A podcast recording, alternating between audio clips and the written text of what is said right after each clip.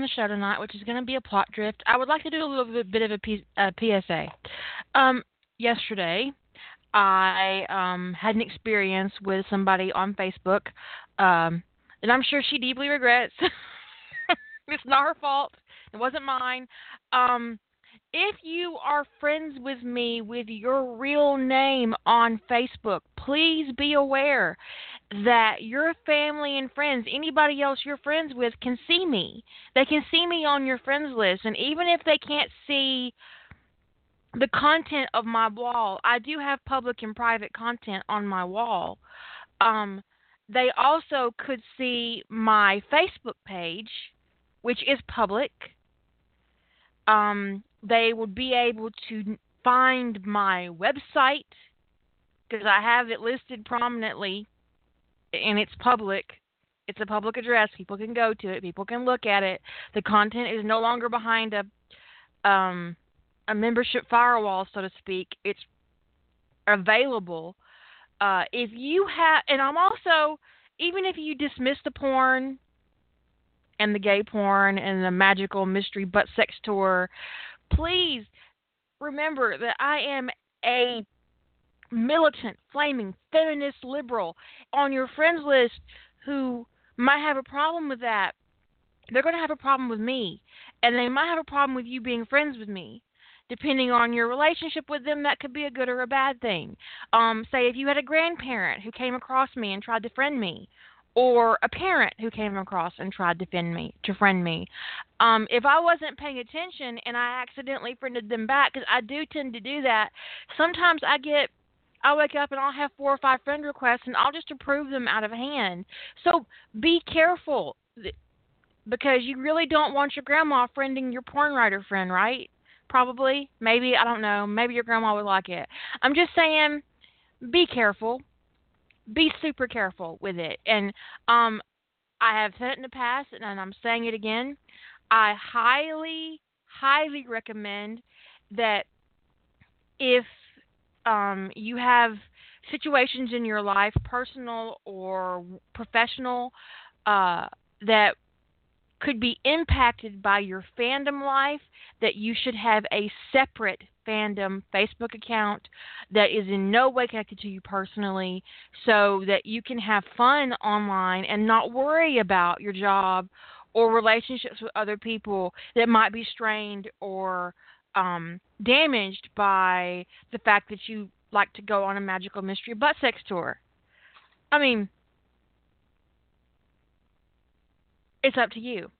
Just be careful because I don't want to accidentally friend some grandma, but I might. It could happen. And yes, Melissa, you may ask me your question about my character before we get started.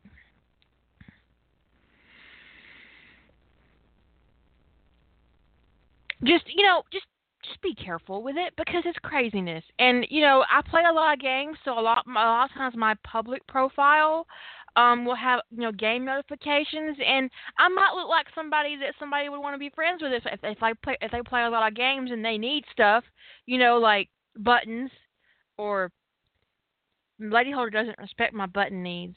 I have button needs, and she never respects them. I have I have needs, buttons. I need buttons. Jilly needs buttons, but Lady Holder doesn't care. Lady Holder never cares that I need buttons. She don't have to play the game. She could just log in every once in a while and give me buttons or energy, but mostly buttons. I need buttons. I it, you don't want your grandma seeking buttons from me. That that's all I'm saying. Especially if she's delicate. This guilt trip's going to be a worldwide tour. Did I miss Melissa's question while I was, I was waxing poetic about buttons? Shit.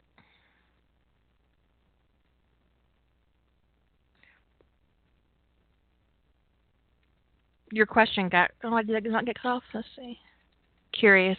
Um I got really okay, the question is I was wondering why you tend to have a main couple have a mental bond. I like it, but I'm curious. Um, I do it a lot in Harry Potter because it amuses me. Um, I'm really fond of the soulmate trope. Uh, when it comes to the Sentinel guide bond, that that's a Fanon trope. The the mental bond, so that that that happens in Sentinel guide fic because of the trope, and I'm really kind of enamored with the entire Sentinel guide. Um, are known and bonded. I, I love that whole cliche. I, I really do. Uh, and a lot of times it's really curious, and I think that uh, without getting uh, too off the deep end on the subject, um, me and my husband have a lot of um, silent communication going on. We can have an entire conversation with an eyebrow. Um, and I think that when you're with somebody for a long period of time, you kind of develop that. I mean, in my mom, I can turn to my mom and just like widen my eyes, and she will immediately know what I'm thinking. I mean, it's just like you know. So I like exploring that kind of communication, that connection. Now, Tangled Destinies, Vulcans have that mental bond as part of their species. So a lot of times I think that people think I'm really super enamored with it because um, of circumstances involving because I write a lot of Sentinel fiction where that happens as part of the Fanon trope. Um, I wrote Tangled Destinies, and that's part of the Vulcan physiology. That's just part of their species. Um, and I'm really, really enamored with um soulmate bonds and Harry Potter. So it just it kind of you know it's just it's just where I like to play. I, I like to um make connections to people um and um there's something really really romantic to me about two people who uh have a meeting of the minds so to speak. What might have been um you mean the rings? Uh, that was a plot point that I put in and then abandoned. I never really um, went back to it, and I, I, after I did it in the in the plot, I was like, mm, I don't know about it. So by the next episode, I, I wasn't really on board with that whole thing, that whole ring thing. It was just an element part of what might have been that I didn't think worked well. Uh, so I did it again in Lantean Legacy, and I feel like in Lantean Legacy, it it has a um, it resonates better with the characters than it did in what might have been. So that's why you see it kind of pop up in what might have been and then go away because I didn't feel like it was working. And that's one element that when I finished my rewrite of what might have been and it is being rewritten, um, that will disappear because it just it it didn't work in, in what might have been. But I think conversely that it works very well in in Lantean Legacy.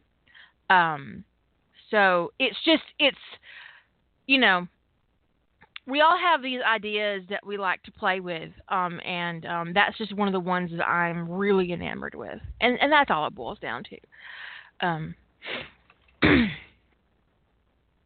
and I like the idea of, of soulmates and, and being fated to be with somebody that there's somebody out there that's absolutely perfect for you. I I really enjoy that a lot. So um, I hope that answers your question. But if not, we can explore it later in an, an, another episode. Um, Jilly is going to join me this evening, and we're going to do a plot drift. And um, so let's get started. And I'm going to announce her plot drift, and we'll we'll get going. And we're going to do um, some fun stuff with it tonight. Hello. Hi there. How you doing? I am doing. Um, I was just. You sound better. I, I I am. This today's like the first day that um my voice has been coming back to normal, and sometimes mm-hmm. it still gets a little scratchy, but mostly it's been normal. And I've been like, yes, I don't sound quite so much like the diseased. but I have to say, you talk about eyebrow trash talk, and um, I, I missed that because I I've talked about some of this on Facebook, but I have chronic migraines, and I decided to try Botox treatments, and I you know mm-hmm. I lost my eyebrows like a year ago, so it's like all that communication with eyebrows. I mean, I feel my eyebrows trying to do it, but they don't really go anywhere. Mm-hmm. I mean, there's like there's like a fraction of a centimeter lift on one, and the other one comes in a little bit, but it won't lift. so it's like, oh, on that forehead communication. Me and my gone. sister have this thing. If we see something fucked up, we can just turn to each other and our eyes get really wide at the same moment. Which is like her saying, Can you believe that shit? And I'm like, Nope, I can't believe that shit. All it was just widening eyes. You could just see it. It's it's hilarious. That's like okay. sometimes a little shift to the right or the left. It's like, ugh. I know, right? But you know, in in and I'm not sure if this is um but in the South, um women have a kind of a a shorthand um language made completely of sounds. Um and I can be walking with my mother and she'll walk by something she don't like and she'll go, uh uh And I'll know exactly what she means. Uh uh My Whether gra- it's I- a person, a thing, a place, an idea, an activity, uh uh I grew up in the South, and my grandma, her thing was she made little clicks with her tongue, like, Mhm. and Oh yeah. the tongue clicking is like, oh, good dear. And it, it, the more clicks there were, the worse problem it was. it was like, good grandma, did grandma just click her tongue like ten times? We better run for cover. Shit's fucked up. Do you do? Bail.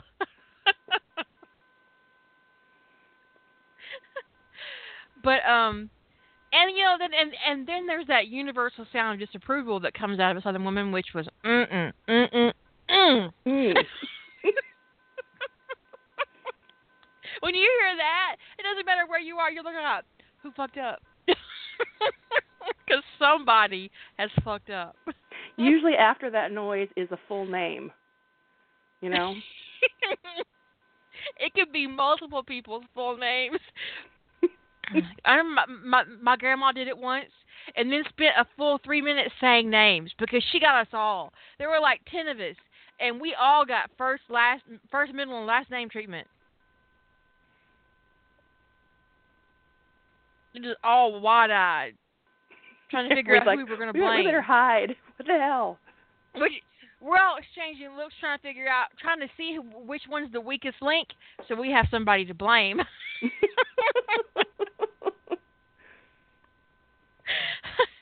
okay. But yeah, you know, there's there's just something really interesting about um mental bonds and empathic connections, which I think is why people are so fascinated with the Sentinel Guide um trope cuz if you if you think about it and you read um a lot of the stories that happen in the little black dress, the Sentinel part takes a back seat. mhm. what a sentinel can do takes a back seat to the to the guide to the um connection that they make with um their sentinel and the the empathy and the um the the mental gifts that come with um being a guide so it's just it's a um maybe it's just an inherent desire to connect to other people in a very meaningful way Yeah, and there's also I think that there's a um um there's an appeal in the potential trust issues in a relationship being just not there. Because when you're that deeply connected with somebody, you know that you can trust them. And um and I think that you know anybody who's been through a relationship where there were trust issues is probably going to find that that kind of surety something interesting to read about or a comfort in some way. I know I do. It's also a little bit of an accelerator. You can kind of progress your relationship a little bit faster when people don't have to tap dance around a lot of issues. Um, and I, I have to admit, I'm like the least patient person in the world with a slow burn. So, um, I'm like anti slow burn. like, oh, just get. You might have noticed. yes. Well, but you funny. I read, I read something once. Somebody said I wrote something once. Somebody called it a slow burn. I went, man, you don't know slow burn from. Uh, there's no way that anything I've written could really be characterized as slow burn because if your characters are together within like a hundred thousand words, um, you know, I mean, I, I've read stories where the characters aren't together in half a million words.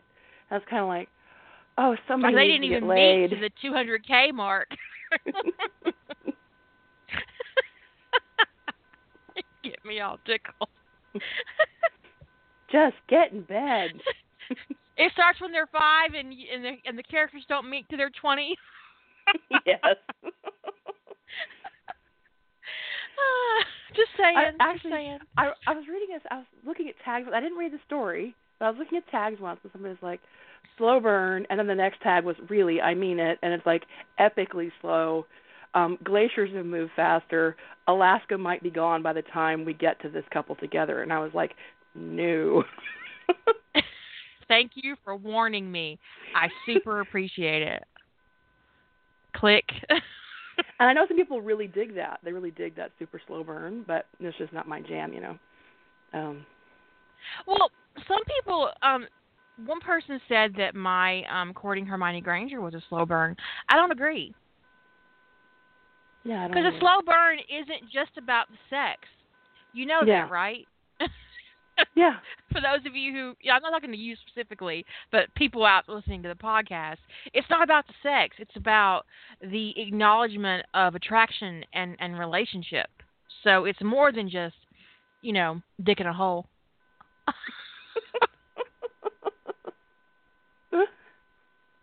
Again, another reason why you should be careful about being friends with me on Facebook. so, you're a plot drift, Jilly. That John does his suicide run at the end of season one and is rescued by the Daedalus. When he beams on board the Daedalus, when, when he is beamed on board the bridge, he comes face to face with his brothers. Yeah. Now, what do I you like do? this idea. What do I do? Um so one of the things I have wanted to do kind of is write another um I wanted to to write an AU of the um an, an AU of my AU. Is that like an AU squared or something? Um, where Alec, another story was where where Tony DiNozzo is Alex Sheppard, except that he grows up a Sheppard, so there is no Tony DiNozzo, but he grows up with the Sheppards. And I think it'd be cool to have um all three Sheppard brothers be there. And John's like, it, and I'm thinking, I'm thinking, I'm kind of envisioning a closer relationship. Um, that like he t- he didn't like do the thing I did in, in If Found where he vanished without saying goodbye. But you know, he told him he was going on assignment and he talked to his family, but they didn't know that he might not come back. So they're a little bit miffed with him because you know they're a tight family and they're close and um he they find out that he's on a mission that he knew he might not come back from. So um yeah, I'm thinking I'm actually thinking it'd be just David on the bridge um with like his arms crossed. I'm thinking David's a Navy SEAL, maybe a lieutenant commander, and he's just glaring at him. That'd be awesome. That'd be awesome. And I think maybe Matt is a fighter pilot and he's in one of the 302s engaging the Wraith, which of course instantly puts John into a snit because his baby brother is out shooting Wraith darts down. Um, and I think Alex. I think Alex is going to blow shit up. I think he's going to be a munitions expert.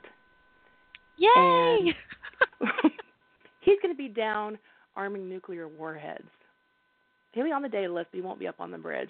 I'll have to smack John around later. Um, so, so John has this moment of realizing that all of his brothers are there and they might all die, which is really kind of a horrible thing to do to Patrick Sheppard. Really, is to have all of his sons in a battle like that. But whatever. Um, Poor Patrick. yeah, now poor I hate to be um I I I hate to be this way. Um and it isn't my preferred plot obviously considering what I end up doing with Patrick Sheppard in, in most of my fics, but you could kill him uh, like they do in canon. He could have Yeah. died and maybe that's why th- they're in Pegasus. Because they couldn't find John when their father died. Ouch. it would be a harsh road for John, but I um it would give you um some built-in drama that wouldn't be, I guess, manufactured, so to speak, because here they are, you know, that they've they've lost their father, they can't find their brother, um, and then of course they both they all three make so much noise um, being in the military that O'Neill has no choice but to kind of gather them up and and and, and bring them into the SGC. Um, and they find out he's in another galaxy, and they demand to go. They don't have anything left on Earth. That would be a really good plot device for getting them there, and it um, would make it reasonable and it that they would really stay. depends on you whether or not John and Patrick were estranged. If you had written it where John had reached out to his family before he went out, then it doesn't have to be that Patrick was estranged from John, and it could just be the blow of, of, of losing his father and, and not being there for it. I think that's probably the way I would go. Is that they he mended fences with his family before he left because he knew. Mm-hmm. I mean, John had to know. It was a little bit always a little bit odd to me in canon that um anybody knew that they all knew they might not come back from that mission, and that anybody would go on that mission without setting their life in order was strange to me. Um, so that John was out there estranged from his brother and his father was I thought a little bit peculiar. Um, Not as peculiar as Elizabeth dumping her fiance on a video. oh yeah, that was just like what the hell. And then expecting him, and, and in that she, that it never actually was that wasn't a real thing that happened, but in that it was it, it was in her head. In her head, she expected him to, when she came back to Earth, drop everything and come with her.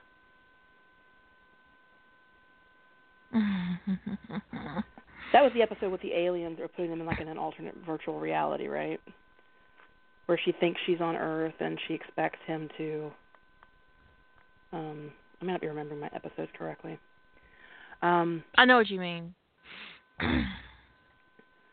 but in her but see that was that that whole thing, that whole expectation um was a was definitely her even if even if um, it was a, an alternate reality created by an, an alien, her mind filled in those facts. And so she Yeah. believed that it was reasonable after dumping him in a video to expect him to sign on with the SGC and join her. And leaving the planet.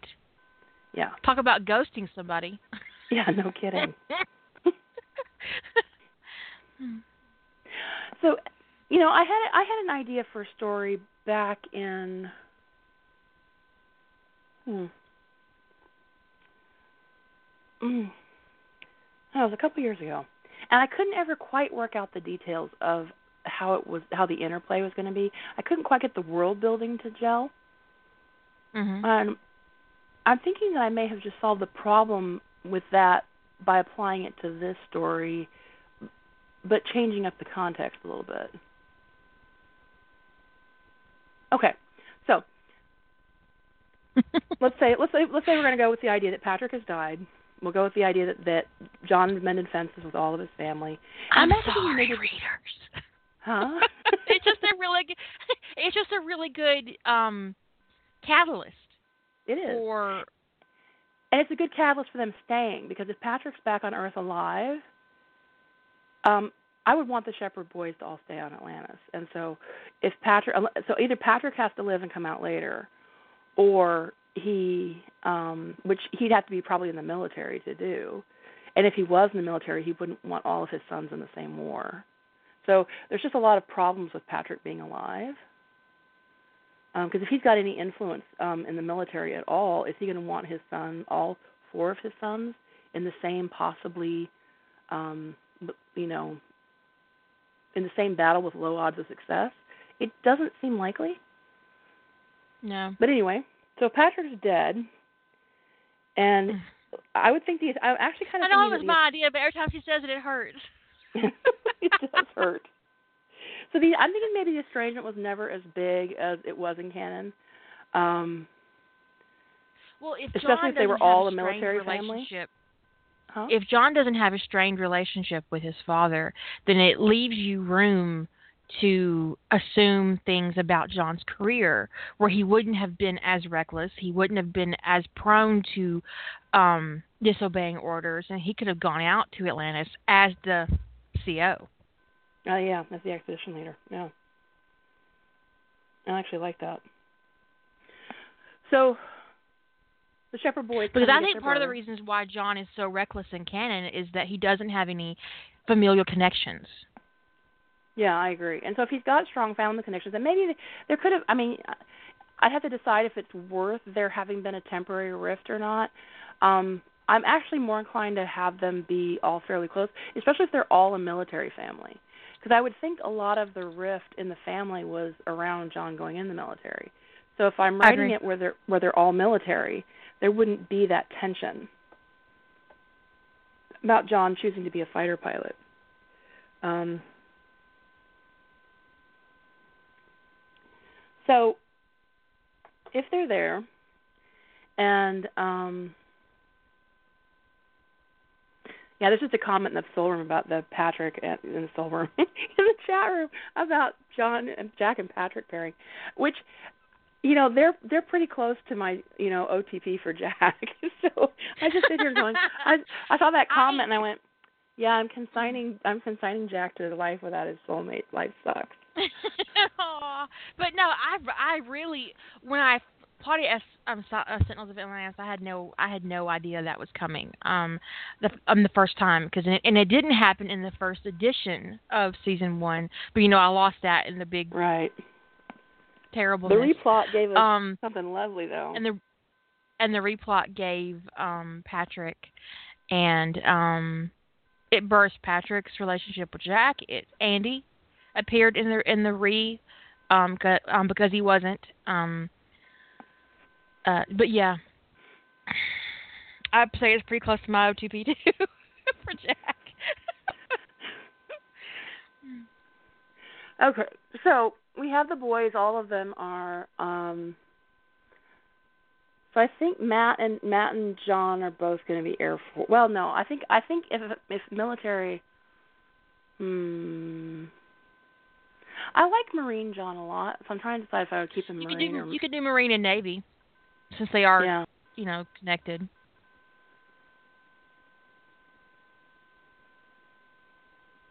But they tend to. I mean, Stargate canon tends to put the leaders of everything as Air Force, and their backup support is their their you know Cannon fodder. Yeah, it's all Marines, and which Just kind of makes sense because the Air Force is very um, officer heavy. Um, they have the highest officer to um, enlisted ratio is in the Air Force, whereas the lowest officer to enlisted ra- ratio is in the Marines. So there's a lot more um, enlisted personnel in the Marines than there is in the Air Force. I think it's three to one in the in the Air Force or something like that. It's really, really, um, um, well, I think it's something more like ten to one um, enlisted officer Well, in, the- in the Marines. That actually makes a lot of sense with the Air Force because um I think that well in order to be a pilot you you have to have um there's a lot of education involved in being a pilot and um education in the military equals the ability the opportunity at times to go into officer training um because you have to have at least a BA right um to go into OTC yeah, you have to have, have a degree to get into officer training school, I believe. so um that kind of you know goes hand in hand Yeah.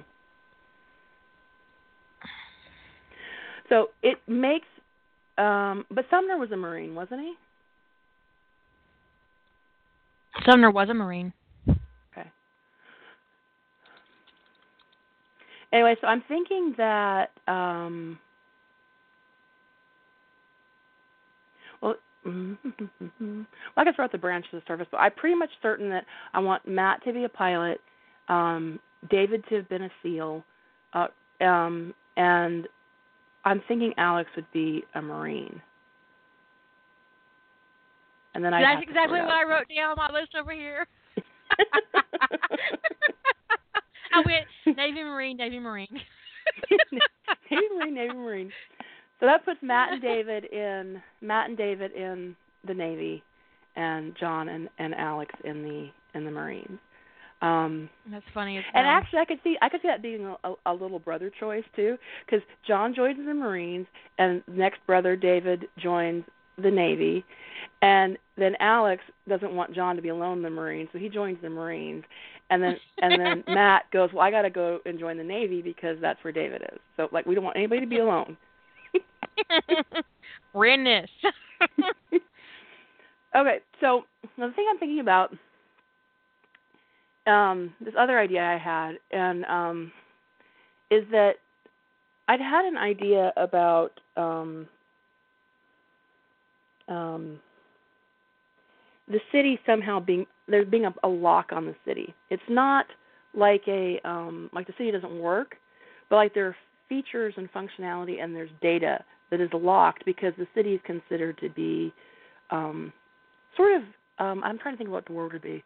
It's not offline, it's not in stasis, but it's not um, it's like the city knows it's not under ancient control.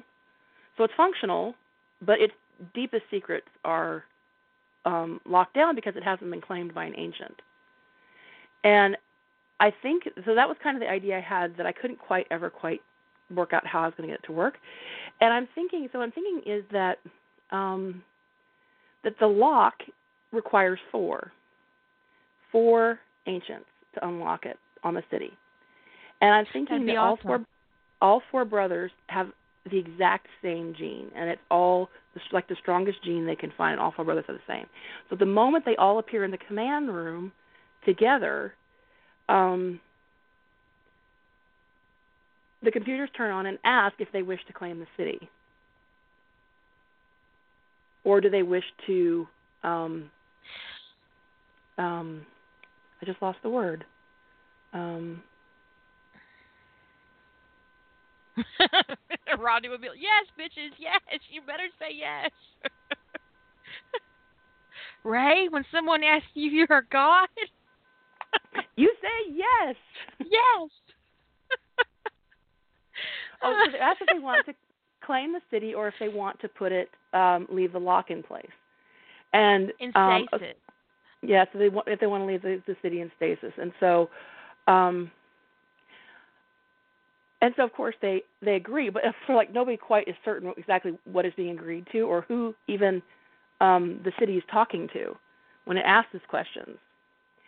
And so they say yes, and um,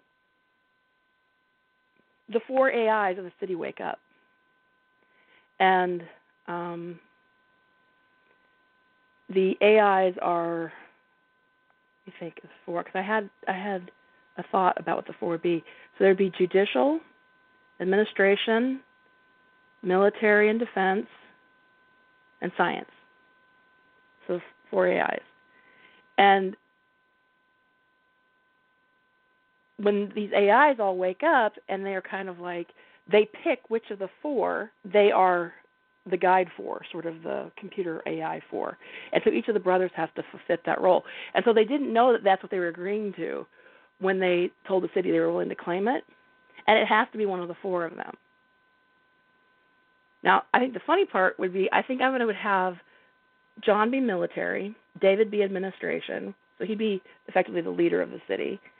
Um, Matt be judicial, which I find to be very funny, and um, Alex B. sciences, which I find to be even funnier. Uh, you know, one way you could couch it so that um they stand out from other gene carriers like O'Neill, who's been on the city, um, Miko, who apparently in canon has a very strong gene. Um, you can make their mother an an ancient oh, I like that. Because the ancients have a have a habit of kicking their own kind out naked and clueless. So what if they did that with um their mother?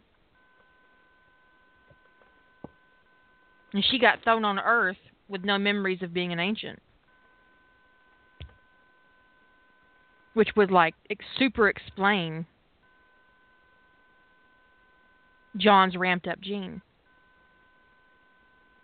Yeah. and if all four of them have that, so the city recognizes them as ancients. So, um, so now the city effectively belongs to the four Sheppard brothers.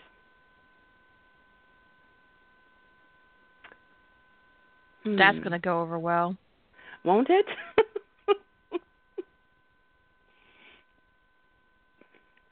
so that could go a lot of different um, ways. Um, somebody just asked if if if the if the mother would have died or ascended. Um, probably. I imagine if she died a, a, died died that she would ascend again. Well, Wouldn't you think? here's the thing about ascension. Um, when you ascend, your body disappears. Yeah. So that's if- not an easy thing to so if- explain. if their mom died, um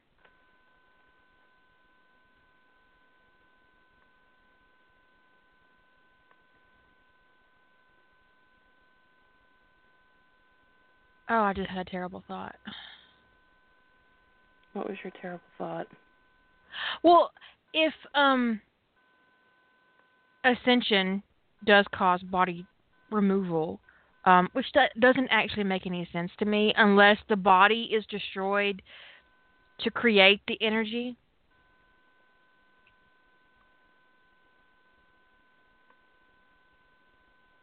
That the energy conversion requires the the, the sacrifice of the body.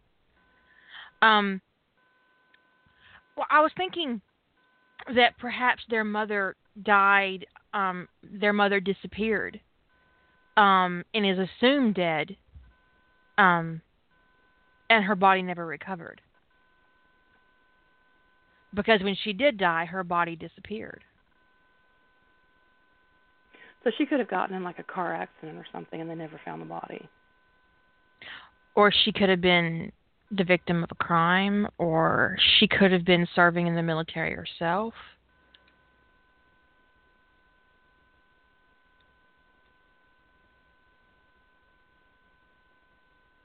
Could have been a boating accident.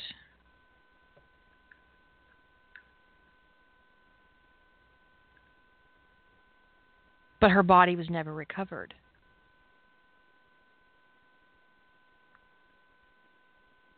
Mm, yeah, that makes sense.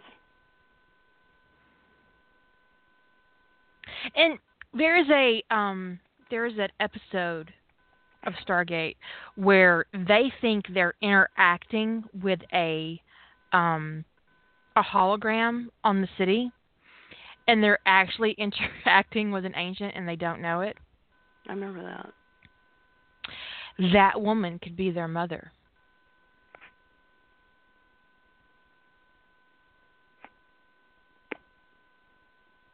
Because she knows. What John season does that happen in?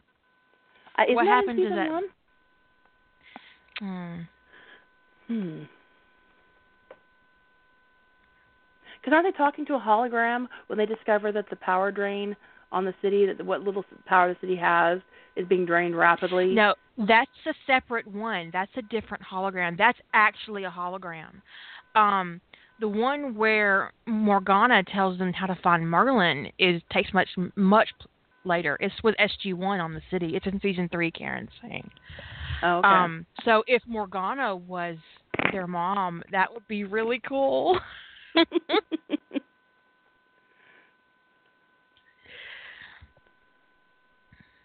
and maybe she so got in a way, out. you would eventually give their mom back and kind of soothe the loss of uh, of losing Both their parents. their father. Yeah. Yeah, that's a good idea.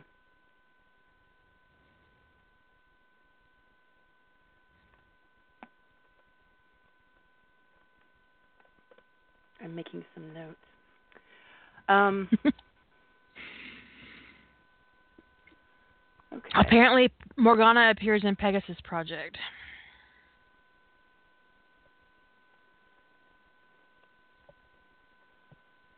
Some of the later seasons, well, actually anything after season two of SGA, I haven't seen since they aired.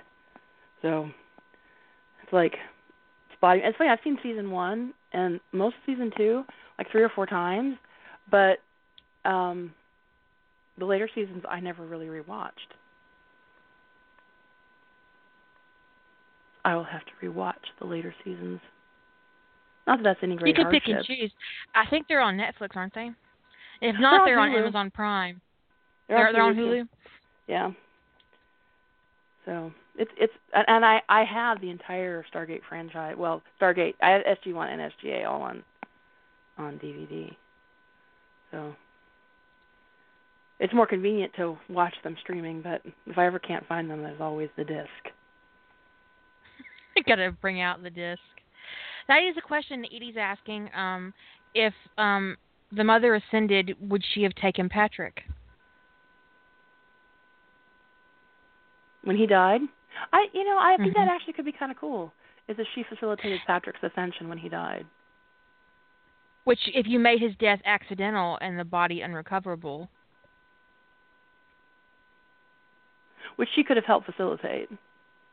oh yeah, I mean, I mean, if she's watching over him and um, she loves him, and if he was um, in an accident, um, she could manufacture something that they believe was the body. Yeah. Very true. You didn't bury your father, boys. You buried the thing I made it. It's already dissolved and disintegrated or whatever once you put it in the ground. Oh, that's terrible. It's terrible. I'm just saying, you know, if you if you wanted to go that route, um, but more interestingly, you could make both of them ancients, and she got thrown out, and Patrick deascended to be with her, oh, I like that. It's very romantic too. isn't it? it's like an entirely different subplot. oh, look what happened. okay. So your first event is um, the suicide run. That's where I start. Is I start with him. I start like at that moment when he's thinking about, you know, I probably have like a paragraph of John thinking about the end of his life, and then he hears um Major Sheppard drop your shields, and he gets beamed over to the Daedalus. Yeah, To be but he'd confronted be a with- colonel. Yeah, he would be Maybe. a colonel. They, if we go with this alternate um alternate path for him, yeah, he'd be a colonel. So they you might as well just have as much fun as possible with it. That's Yeah, how I well. approach all of my fanfics. I'm like, how much fun can I have with this idea? Let's blow up all this shit.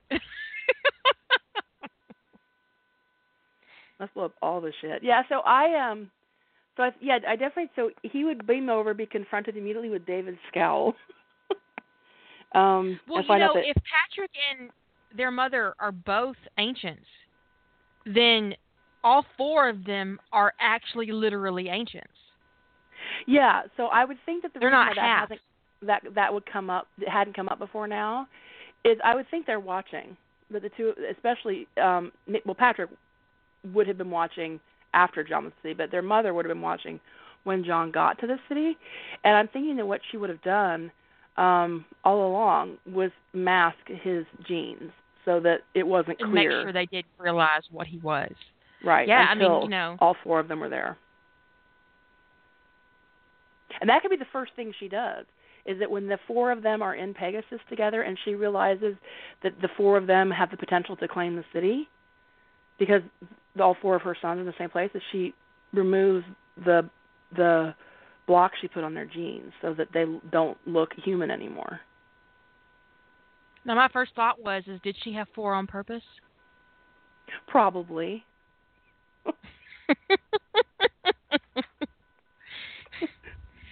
Probably.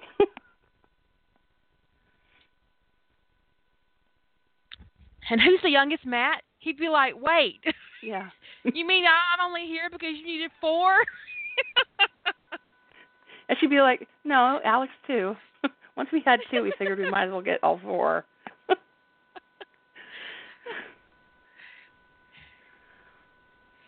David was a love child, and the rest of you were just part of the plan. You're welcome. Now I always have. John the oldest. I don't know why. That is stuck in my head that John's I the tend to oldest put child. John the oldest too, but he's not. And in canon, David is the oldest. But if you make David older, then it would be unrealistic for him to have less rank than John. Yeah, I think I I don't know. It, it, my head canon is John's the oldest, so um, and that's probably your fault. So we'll just go with it. I'm not afraid to own it.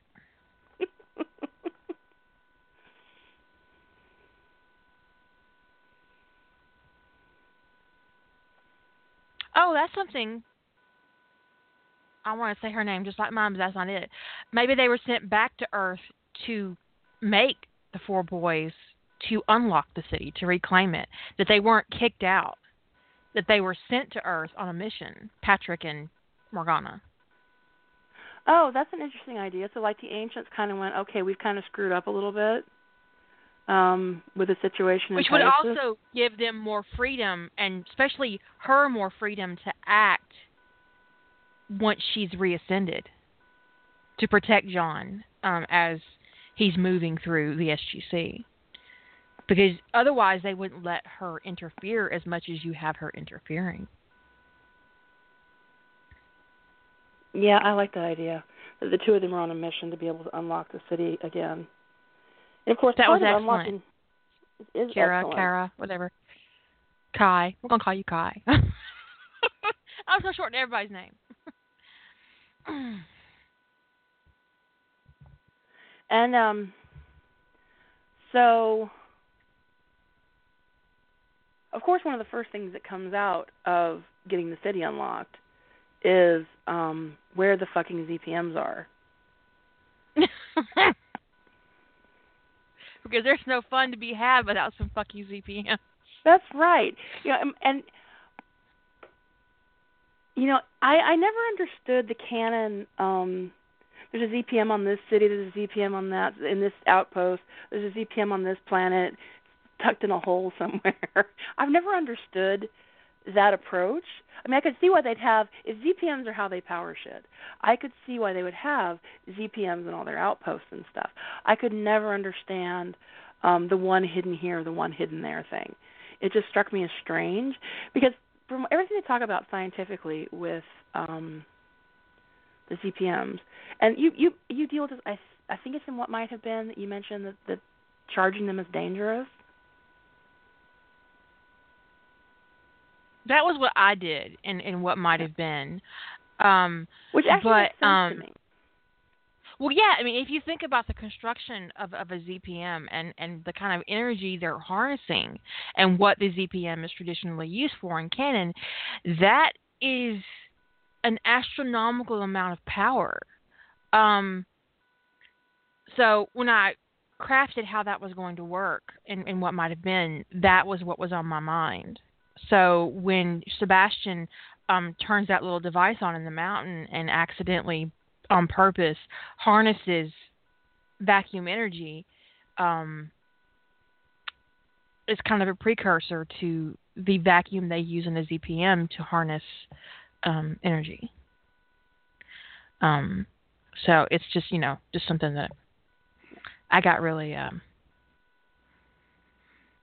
fascinated with. in my um in the sequel to Emergence, I have the um them have a charging station where they charge um that they're manufactured on Atlantis, but they're charged off planet on an abandoned planet um with no viable planets nearby. It was carefully selected for not having life anywhere nearby because if anything ever went wrong in the charging process and it blew up a solar system, it Mhm. wouldn't be a big deal. Um, Comparatively speaking. yeah, comparatively speaking. But then nobody would die. So that's one of the things that's in lockdown is the location of where the ZPMs are charged. Um, and they can make more, but there's going to be like a dozen out there charged because I'm, you know, I've and I kind of, I- think I think I said it took three years to charge them, something like that. I don't remember. Um, but I may revisit my own um, thing from that in terms of where it is and um, Anyway, so that's one part of the information um, because power is critical to ancient technology, and if you don't have power, um, you can't get the city to do half the stuff that it's supposed to do. So, my thought on hidden ZPMs isn't that the ancients hid them; it's that the people of Pegasus hid them. In the 10,000 years between the ancients leaving and the people from Earth arriving, um, the ancients uh, became the ancestors and they became an object of worship. So a lot of their um, technology um, became relics of a sort, and I think ZPMs are in that same. Um,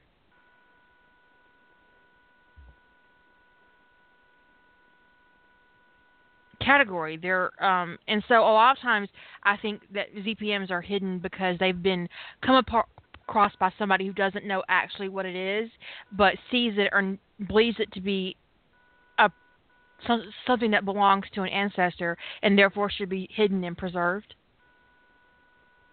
so I never really thought the ancients were the one hiding the ZPMs. And we even get proof of it, like Lady Holder said, the the Brotherhood hid their ZPM. so, you know Right, but the the ZPM that the Brotherhood have have, um now it's it's not really clear, but the um that's one of the gate addresses that um that Elizabeth got from Janus, old Elizabeth, Elizabeth one, whatever. She got mm-hmm. those from Janus and the Brotherhood's address was one of them. So mm-hmm. they knew, the ancients knew before they put the city on the bottom of the ocean that there was a ZPM in that location. Now, if they those might locations have left it in the care of those people in case they needed it. Yeah. Now, a lot of them, like the ones that were like the ones that were at outposts that were destroyed, I completely get that, you know. Or somebody went into an ancient outpost and pulled out the ZPM and used it as a relic of some kind. That makes um I can get I get that, but the Brotherhood one was a little bit odd to me of all of them. Um I don't know, it's like they were passing Unless, out ZPMs as like Fabergé eggs or something. Unless the ZPM Oh, I just I just plot buddied myself.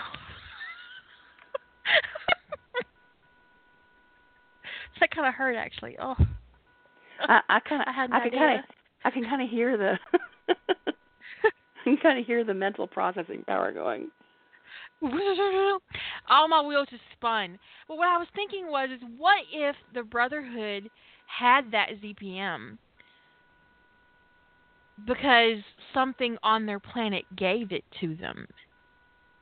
And what if Janus gave Elizabeth that address because that is the planet where ZPMs are made. Huh. And the Brotherhood had that ZPM because it was the last one that got spit out of the maker before it fell into disrepair or they broke it by accident. That's an interesting idea. I like that. I like your plot, Bonnie. you could have my pot bunny if you want it. but I read an interesting fic once where the ZPMs were actually made um, in a satellite, and then they were gated to the city. Oh, that is interesting.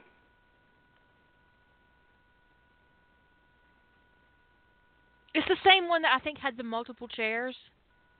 Is interesting, but anyways, so you know, so your first event is the suicide run and the brothers arriving and they claim the city. Yeah. Then they got to get through the battle with the Wraith, um, which will go a lot easier if they have more power.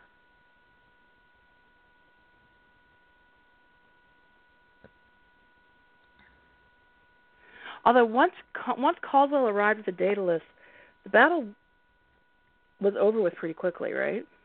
Mhm. Comparatively speaking, yeah.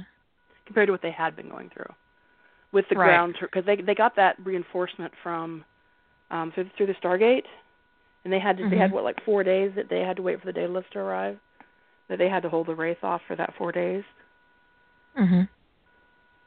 Okay, so but anyway, Wait. whatever people came through the gate. Yeah, um what was that? The guy. The I don't remember that. They got so they were about to evacuate the city, and the gate activated, and they got a bunch of Marines. I can't remember the colonel's name who came through. Said he was taking command, and um he had a real hate on for John for killing Sumner. And um then when he gets No. drained by the wraith, Everett. Everett. Yes, thank you. I was blanking on his name. For some reason, I thought Everett came down from the Daedalus. No, Everett came Okay, to the Claire gate with a bunch of Marines. Indelible was the. You're right. Indelible is the fic with the multiple chairs, but I'm not sure if it's the fic with the ZPM station in orbit. So. Yeah, so Everett what they arrived was- when when they found the ZPM in the desert. They used it to send through resupply Marines and Everett and a message from Jack that they were to hold the city. And that the Daedalus that the ZPM was being sent up to the Daedalus and with the Z with the ZPM power the Daedalus would make it in 4 days. That's the way I recall those events going down and that they had to hold the city for the 4 days it would take the Daedalus to arrive with the ZPM to put in Atlantis to power the shields. Everett is the one that comes through the gate and gets eaten by a wraith. Abraham Ellis is the commander of the Apollo and a black man. so Everett and Ellis should not be confused for that simple reason right there. One's a white guy, one's a black man. Right, there you go. Um yeah, Everett Everett um Everett was Sumner's friend. He didn't have any regard for the fact that John had shot Everett um Sumner. Except after he got eaten by the wraith, he called John down to talk to him and said that he'd wished he'd had somebody to do that for him or something like that. It was like they had a whole makeup moment. Um where he was but basically if saying John's in, if John's already a colonel, they're not going to send Everett through the gate. Well, they're going to send something through the gate, though, even if it's not Everett. Some people, yeah. they're going to send some people through the gate. Maybe even Right, get Lorne. Oh yeah, Lorne Early, that'd be good. So, ooh, yeah. He's so pretty. You got to add to the pretty. Keep adding to the pretty. just make the city so pretty that it just doesn't know what to do with itself. Um And Carl would be like, you know what? I think I need to stick around. Things are so pretty here.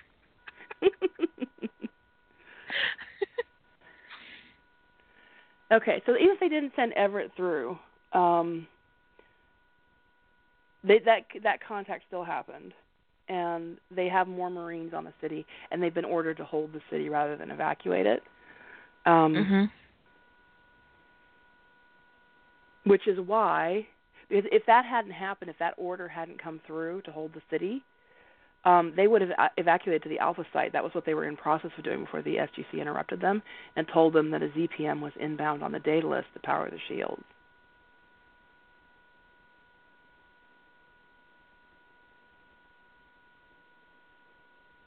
I have vague memories of that. I need to watch it again. Or at least read the transcript, like like Lady Hill is currently doing. Sometimes it's, some episodes that's all you want to do because there's some episodes that there are a couple episodes in like season one that I just can't stand, and like I would much rather read the transcript than have to watch that stupidity again. Um, Hot, Hot Zone is one of them. I think it's so dumb. That's the one with the nanites that are, you know, causing people to see ghosts until they die of an aneurysm. Karen says, wouldn't Alex want to go through the gate? I don't think so because you have to keep in mind that the Daedalus has been traveling for weeks. I think it's three weeks from Earth to to Atlantis. So Under ZPM power, only Alex, takes four days.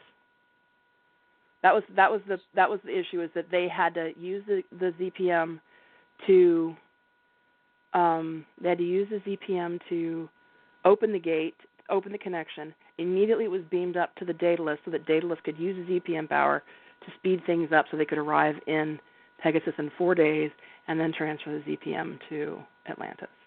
So normally it takes 18 days, but with a ZPM on board, it only takes four. So the question is, obviously from Karen, is why didn't his brother step through the gate? That is a good question. Why didn't? And thank you for bringing up that up. Why didn't? They, why wouldn't they have stepped in? Because I'm. So this is a case of where I think do I? that Matt might be on the Daedalus because he's a pilot. But Yeah, if he's an F three, if he's if he's a 302 pilot, he would definitely be on the Daedalus. But if Alex is a munitions expert and his his role is blowing shit up, um, he probably would have through the- walked through. Yeah. He probably would have walked through the whole shitload of bombs. So if Matt's on the Daedalus, David might be on the Daedalus to be with Matt. And Yeah. Alex was elected to come through the gate. Yeah. Which means I would have to back up where the story starts if I did that. The only way I could so the only way that that wouldn't happen, you know, because that is logical, is if there was a reason why they couldn't get Alex to the SGC in time for um, the reinforcement going through the gate. Well, I have a fic that I haven't published anywhere, um, where they use they shut down basically most of North America and funnel as much power as they can into the SGC to open the gate to Pegasus.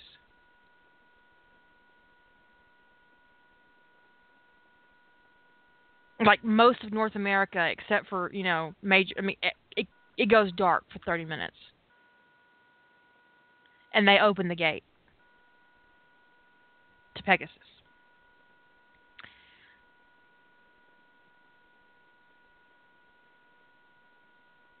So For you could do something long? like that. Maybe not even. Maybe maybe they only have a ten minute window. Um,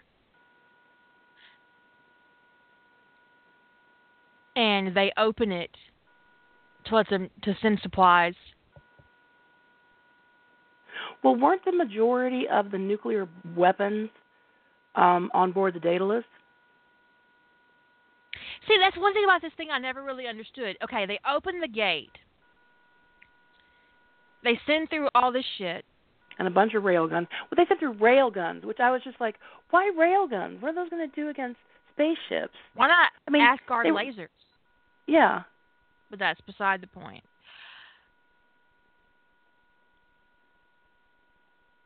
They could have sent enough heavy artillery. But I guess they really thought that they needed the Daedalus out there because why the fuck they just didn't send the ZPM through the gate? But then they they, they couldn't operate the gate without the ZPM, right. so they couldn't unplug it while the gate was open. Um, Right.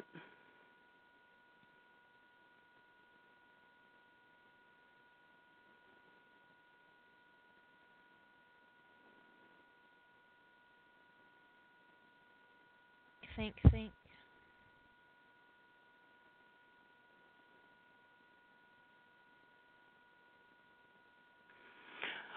The Hmm. proto ZPM.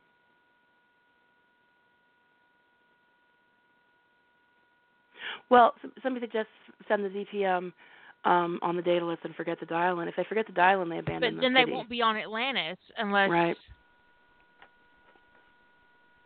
Unless Elizabeth and John have a difference of opinion about what's going to happen. She wants to run, he wants to stay and fight. They split the difference and evacuate most of the civilians to the Alpha site. But if they have no chance of surviving, which is the predicament they were in when they were contemplating contemplating leaving, why would they? Yeah, but in Um, canon, John's not an ancient.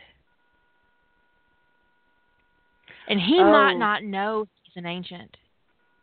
But he But it's feels all the there. to the city. Yeah.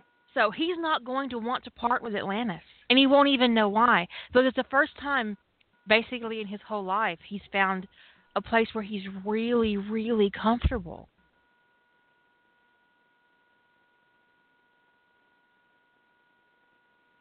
That's nothing like Earth.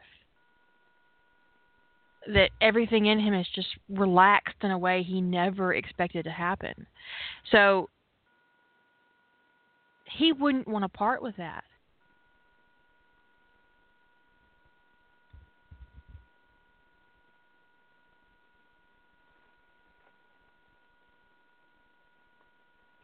And he most certainly would not want to let Atlantis be destroyed, which would explain his suicide mission. Right. Well, if he's not, yeah. What he could do if he is if he evacuates the whole city but himself, um, would he put the city on the bottom of the ocean, and then I don't know. I'm trying to think of what he logically would do to try to save the city if he's on his own.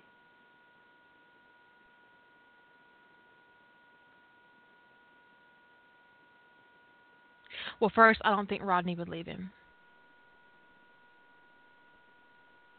He Well, might convince Rodney would leave him Taylor to go with the civilians to help protect them on the Alpha site, but I don't think he could get Rodney to leave. No, I agree completely. But wouldn't it make more sense to put the city on the bottom of the ocean than to Do they have Do the it. power to do that? I don't know. I don't remember. I mean, I could write it that they don't.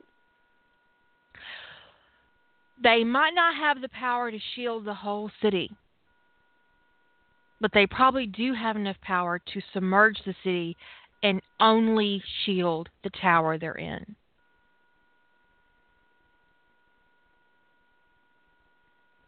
So if the SGC couldn't get through at a critical at the critical time when they were ready to send in um Or he could sink the city unshielded. Because they've got jumpers. And the jumpers have shields and the jumpers are waterworthy. We know that already. yeah, but if he seeks but then that that that come, becomes a whole enormous cleanup effort later that this drowned city. Yeah, but if the city is drowned and the city has an AI, there could be even protocols in place for it.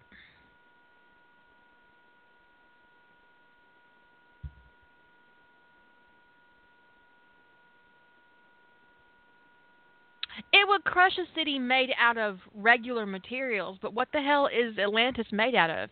It didn't crush um It didn't crush it in canon in in in the early and when they because they had partial flooding. The shields did drop over part of the city when it rose. and in, it wasn't in, crushed. in rising. They did lose shield coverage over parts of the city that flooded, and it, there was no mention of parts of the city being crushed by um, deep water pressure. Well, you could have Rodney find the um the geothermal power plant sooner. But that's backing you up even further. from the moment you wanted to start, from the moment that that, that, that, that the plot drift began. But it isn't, you know, always about starting where you wanted to begin. It's about starting where your story needs to begin.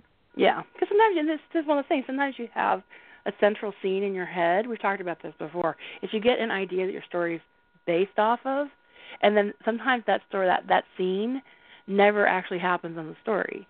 So you know, I had that with. Well, we don't- Mer- Sam. Now, Sam appears with the storm. And then do we see Sam again when Rodney's um Sam appears with underground? the storm. During when the storm started, the the superstorm, whales were migrating to the city for protection. And Sam was one of them.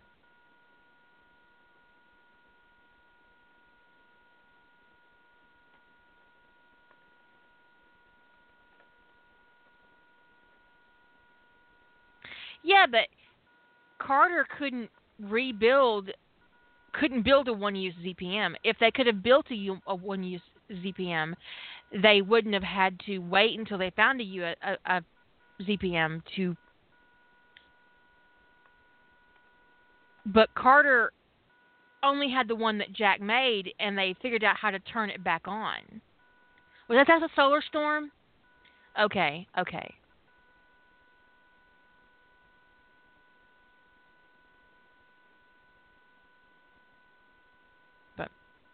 You know what always bothered me? After they got back in touch with touch with Earth, why the fuck didn't they cover almost the entire city with solar panels? I'm just saying. You've got all that empty pier space, no fucking solar panels.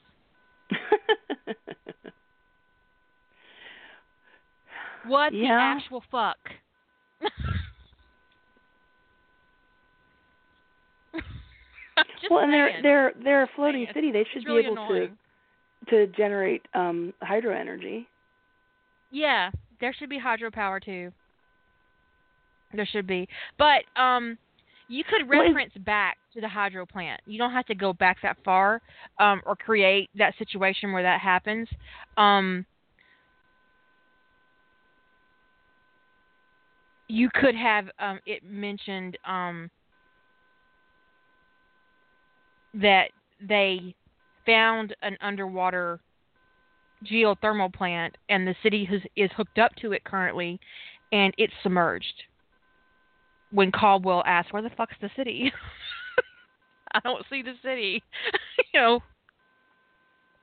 So you could kind of like, you know, not go back that far, just say that this, that, that this happened. But if Alex comes through the gate, there's no fucking way he's going to let John go on a suicide mission. That's yeah, exactly. That is just not happening. Well, but by then, if Alex comes through the gate, he's going to know his other brothers are on the way too. Mhm.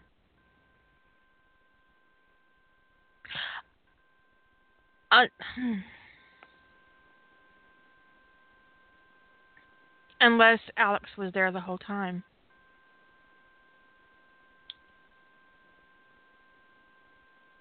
You mean he came with John originally?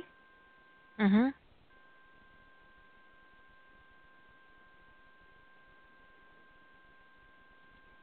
Hmm. Because the SGC would know that the brothers all had very strong genes. They would have And so when out. they found John, they might have recruited Alex too because he's a Marine. He then their father shit up. dies, and David can't find John or Alex.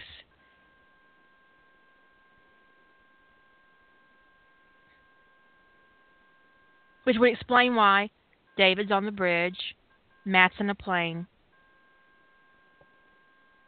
F three oh two. Hmm, that's a good idea. They were there all along. Then I'd have to go back, and even if I didn't, I wouldn't show it, but I'd have to consider. That's one of the things you have to do when you make a. You know, it's just a side comment to uh, for the podcast is that when you make a major change like. um well, considering Alex's rank, um, he would probably be a captain or a major. He would have been second in command in the expedition. He would have been. And maybe he's letting John do the suicide mission because the next bomb is his. He's going to do it too. Oh yeah, that that works. Because there were two, Tragic. right? One was for It's John, tragic, and, yeah. and there were going to be two. One for John. Or who went out first? John went out first, and he said one of the last things he said is that if this works, somebody else is going to have to do it again. Um, and the implication was that it was going to be Rodney. I don't. They didn't really. I, I Rodney acknowledged he agreed that he agreed, but it, I don't think it was clear. It would have probably um, been Stackhouse because Stackhouse yeah, could pilot the somebody has to pilot the jumper.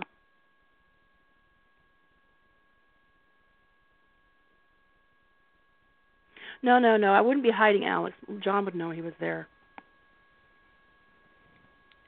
Can siblings be in the same chain of command? Well, I did it in I did it in um in ties that bind, and no one ever said a word to me about it. Out of all the things that They could have bitched at you bind, about. that never about that happened. Um, No. and the answer is no, uh, no. But the SGC, I do think the SGC is is a different set of circumstances. Um, they probably aren't going to care about that kind of thing as much. gene carrier. Mhm. Because they couldn't say, you know, we want to send both of the Sheppard brother Marines out to um Atlantis, but we don't want, you know, they would have to have some provisions for the fact that Alex was reporting to John. Unless Um, Alex isn't military, but then you want him to be blowing shit up. So Yeah, I do. The one thing I had thought about that this would kind of yeah, yeah, because the SGC is a special project, so it does get. Because the fact of the matter is, is the SGC itself is too officer heavy, and it, Atlantis was officer heavy after the reconnection because John wouldn't have had two majors um, under him, but at one time he had Teldy and Lorne, and that's terribly Right. unlikely in a small command like that. Well, it depends on how for an Air Force command, not really. Um, it was terminally light at the start. Yeah, you're right, Lady Holder, because there was It no fucking reason whatsoever for them to put um they had like two that officers to. It was like, whoa, what the hell? It made no sense for the number of military assets they had. Well, yeah, but John wasn't in the chain of command. yeah. Okay, so there was there was another lieutenant, and I think he died in the um Nanite episode. And the dead guy. Yeah, Sumner Ford and the dead guy.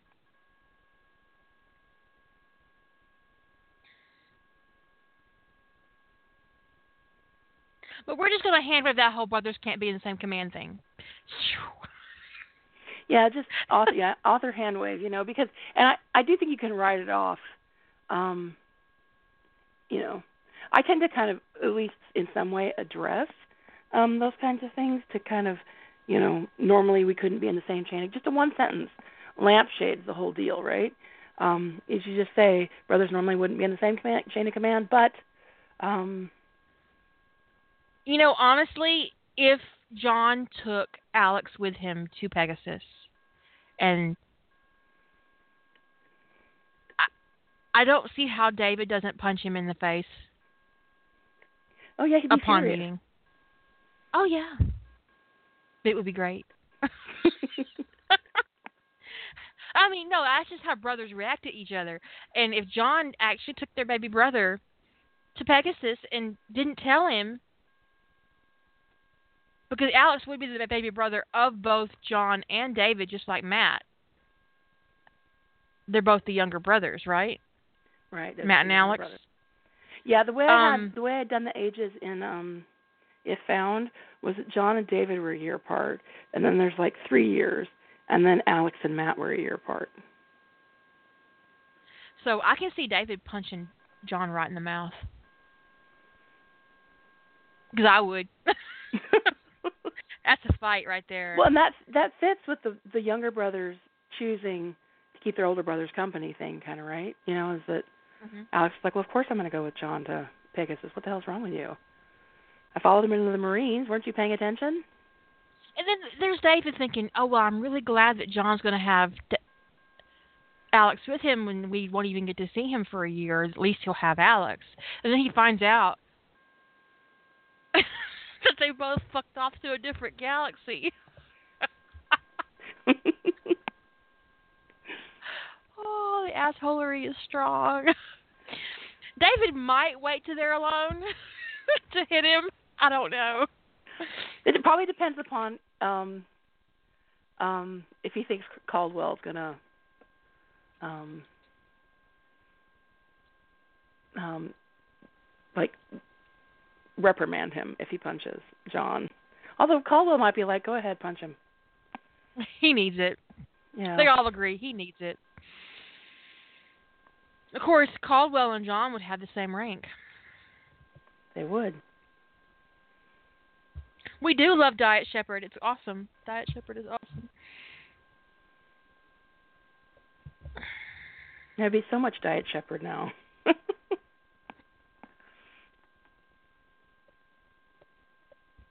And Roddy'd be looking at all for him thinking, it just fucking figures. I had these two, now I got two more. It's like what the hell? Is this how can this possibly be?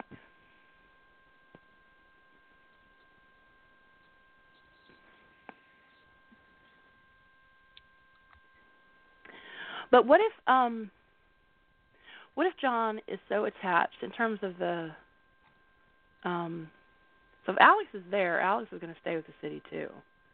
What if their Mhm. agreement with Elizabeth and and Rodney, I would imagine Rodney stays. What if their agreement with Elizabeth is that um they will they're going to stay with the city as long as possible. Um because they know that the city won't survive very long underwater with the amount of power that it has, and that they're going to wait till the last minute to submerge it in the hope that um, the wraith will. Maybe that's the plan. They hope that if the city's submerged, they wait till the last minute to do the submersion, that the wraith don't find anything and leave, and they hope that the shields hold out long enough for them to come back and bring the city back up. Mhm. And that maybe is their Hail Mary plan since they don't know that reinforcements are coming. But then they get the call from Earth after the evacuation has already taken place.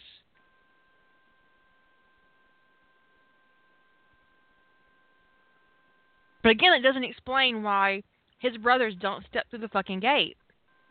Why would Well, I they don't wait? think I don't I don't think I don't think the call from Earth comes. I think Earth tries they're so busy sourcing an alpha site and evacuating that Earth can't connect. And Jack has to make the decision, do we keep trying to connect and keep the ZPM here or get it on the way to Pegasus?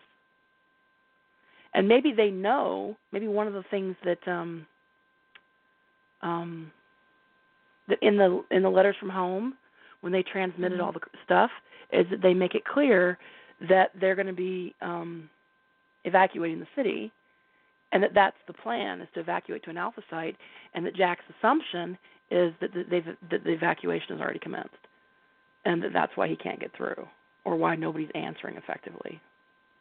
Yeah, the the the nuclear bomb that John flies into the Wraith ship comes from the Genii. Um,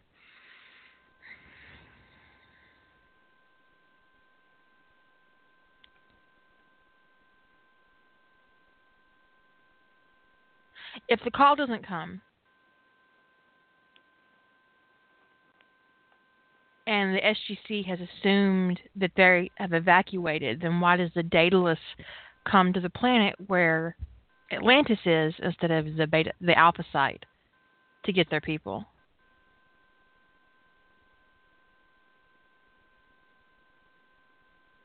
Why risk the Daedalus for for a city they assume is empty? Maybe they go to the planet, do go to the planet first, And they have and the, the and rest they of the find people. yeah they they and Elizabeth says, you know, the Sheppards in our CSO are still on the city. They haven't sunk it yet. They're waiting to the last minute. if you make the Alpha site one of the first planets that they like the when they were building the the gate bridge, they used several planets that were in Pegasus as part of the gate bridge because they were close to the edge. Mhm. What if one of those planets is the Alpha site, and so the Daedalus hits the Alpha site before they hit the planet where Atlantis is? In which case, if the Daedalus hits, let's say the, the Daedalus hits there a day ahead of time, um, if the Daedalus hits there a day ahead of time, then the knowing that the that the um, city is still on the water because John and Alex and Rodney haven't come through, so the city's still up, and they know that the Wraith ship hasn't arrived yet. I would think that Caldwell would order everybody back to the city, or at least those the military assets back to the city. Maybe not the civilians. which would which again why would david end up not Oh, going oh, I don't think he would. I think that he would um walk through the gate. He'd beam down. I think the only one who would be with the Daedalus would be um Matt, since he'd be there to fly. unless to preserve power rodney has cut the gate to prevent the Wraith from gating into the city to prevent because without power they they're having a hard time i mean if if i was trying to cut power the first thing i would do is cut the gate because you need power to operate the gate a lot of power to operate the gate and you also need a lot of power to protect the gate The shield, yeah. Because even if shield. the power, even if the incoming, the power for the incoming gate is fueled elsewhere, putting up the shield would take power. So after John and I mean after everybody else evacuates and it's just the Sheppards and Rodney, they cut the gate so that they can't dial through. Until they're ready to evacuate. Right. Just to just to preserve power because if the Wraith dialed through and they don't have an active gate shield, they're fucked. So they can't not run the gate shield. It's just it's a it's dangerous. Yeah, that makes sense. So the shield is once everybody goes through, the plan is locked. You guys are on the alpha site. We will join you at the last minute, but you can't come back because we can't. We don't have the power to run the shield. So you're stuck there. And, and they're going to sacrifice all the power they got to protect the city, which means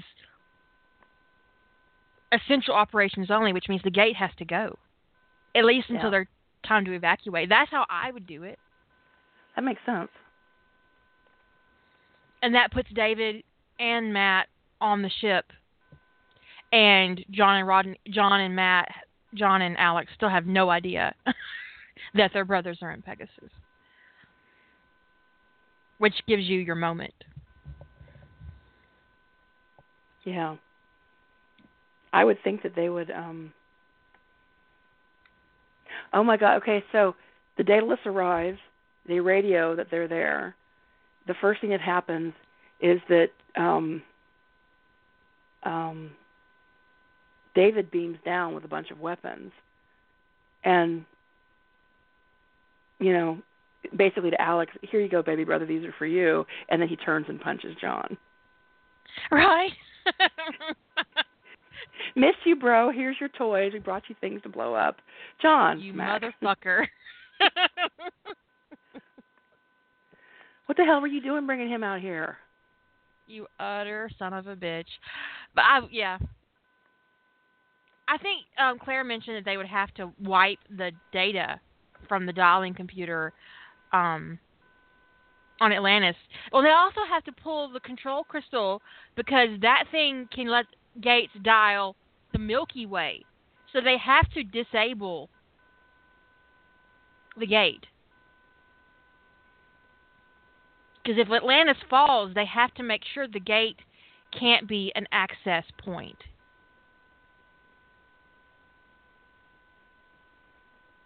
Because there's a control crystal in the dialing computer on Atlantis that lets them dial the Milky Way galaxy. So they probably would have pulled that and sent it with the expedition. Um, exactly. I would have. And put in a, like a default dialing crystal or something. Either that or their evacuation plan is jumper.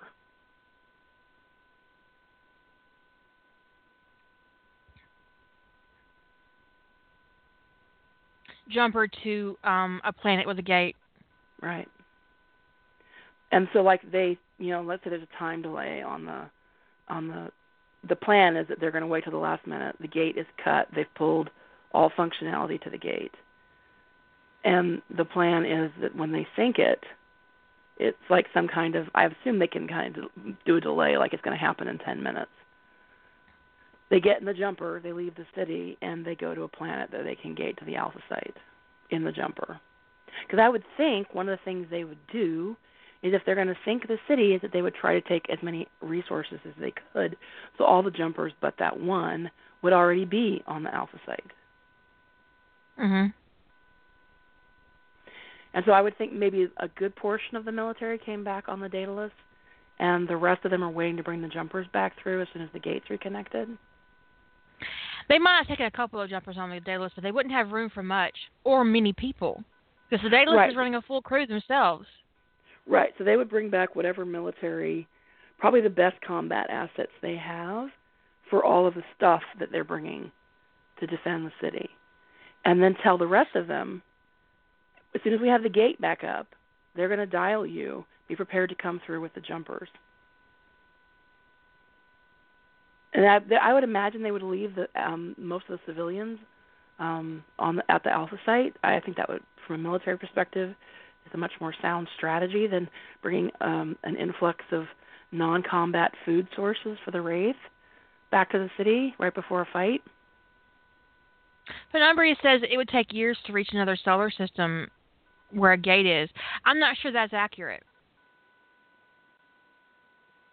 Uh, That it would take years to reach another solar system. Because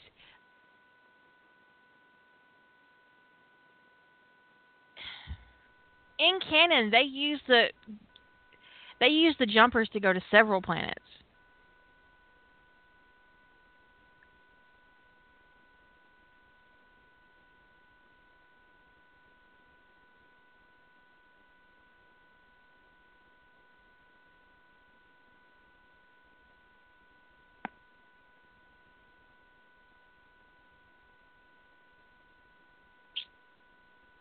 Yeah, I'd probably I'd probably do it so that there was a a um probably a space gate that they find that's within maybe a two or three day um flight by jumper. Um probably a space gate is the way I would probably approach it.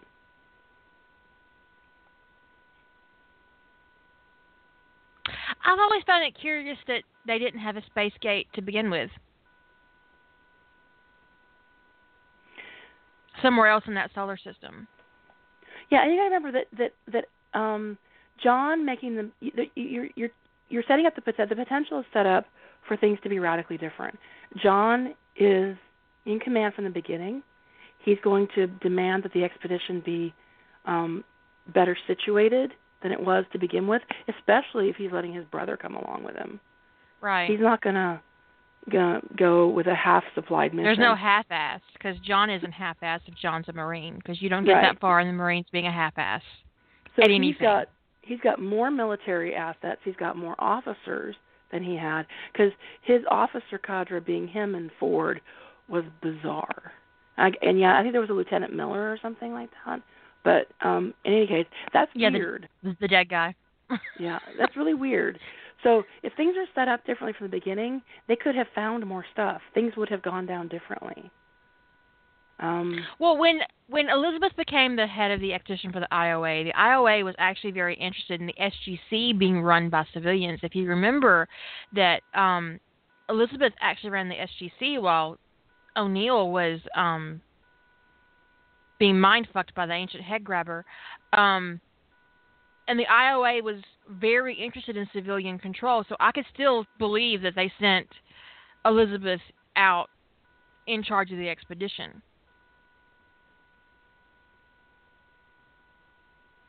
But I could also see John insisting more um, rigorously that there be clauses in the expedition charter that for what would happen if they find themselves in combat situations. Um, there was one, and Sumner would have taken over from the moment he got back from that Wraith ship. If if, if he'd lived, Elizabeth would not have been in charge of the expedition when the SGC made contact with them. right, and so I'm There's just no way. I'm thinking that um, Elizabeth isn't in command of the expedition. John is, based upon the charter. Um, and Elizabeth is in command of the civilian side of things, and she's probably in command of um, negotiations and basically PR, but that she's not the expedition leader because they found themselves in, rightfully, John enacted that portion of the charter that that if they find themselves in a war zone, which they are in, and in combat situations, that it becomes military. And I think John would enforce that. So once you change the focus of the expedition a little bit, and they're more concerned about defense, um, and um, Well, she has backed herself all the way up to preparation. I have, I have. I, I don't know that I want to go back that far, but um, there's there's a lot you can cover fairly quickly without having to. I'd have to. I'd have to. Um, I think the point at which I wouldn't want to provide exposition around is um, the decision about what they're going to do about the city. I think that's probably the critical moment to come in because you want to come into a story at a moment of change for the characters, and I Mhm. think that that moment of change that's critical because in the first idea, the moment of change is that John lives. That, that scene I have to throw out because he's got Alex with him. So, um, Oh, Penobria, you just gave me an idea. Because I think you're right about them not wanting a space gate in their own solar system because it would be an access point for the Wraith. But what if the Wraith brought a space gate with them and dropped it for dart deployment? And they know it's up there.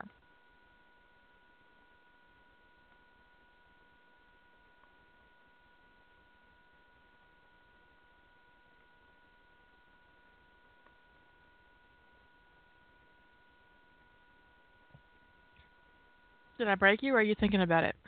I'm trying to read um, some of the comments in the chat room actually. Well, there's a lot of if if if the rate if the wraith dropped a gate for dart deployment, um,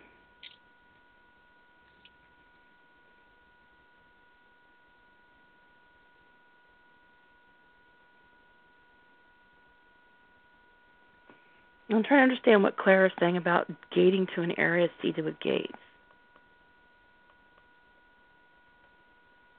Well, in order to gate off Atlantis, the gate has to be functional. Right. So and they, they don't want to leave, and the and the gate can't be functional because I'm not sure at that point they would even have enough power based on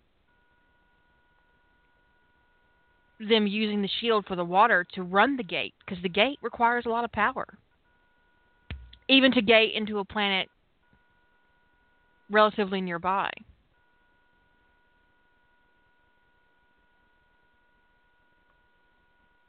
Yeah.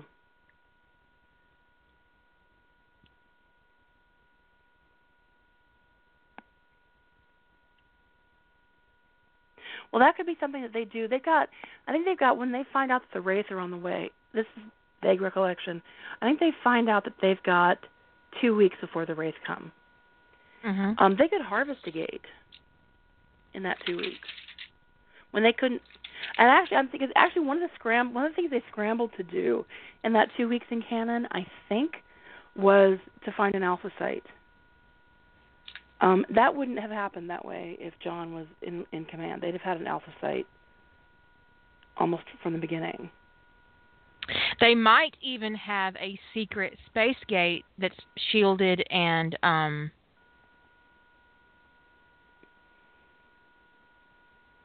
hidden. Now, because if the ancients didn't have a space gate, that doesn't mean they don't have one currently. They could have pulled a space gate, or maybe McKay found a space gate on the city that had never been used. And you can't oh, gate to a gate if you don't know the address. I like that idea. So maybe they I, do have a gate in the system, a space gate that they've hidden. And it's undeployed.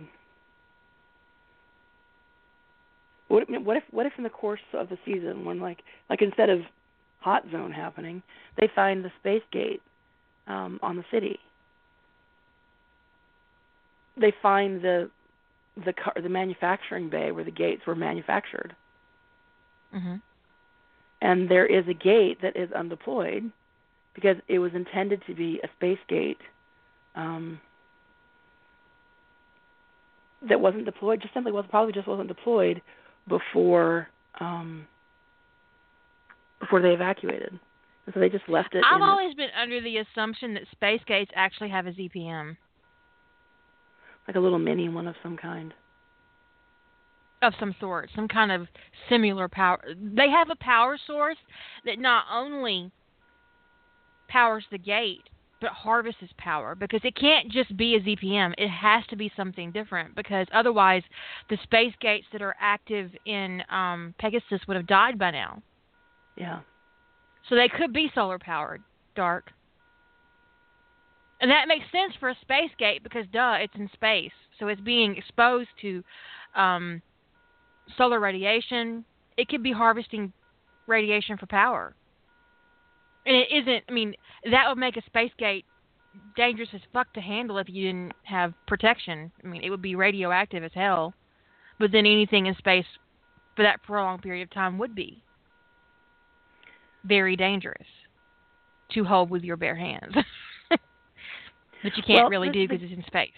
The gates are um, gates are their method of travel to ensure that they could travel to where they plan to be and work. You know, I would think that they would make the power supplies on the gate, whatever powered them, incompatible with anything else, because they would not want them being harvested and um, used for something else. I agree. Right.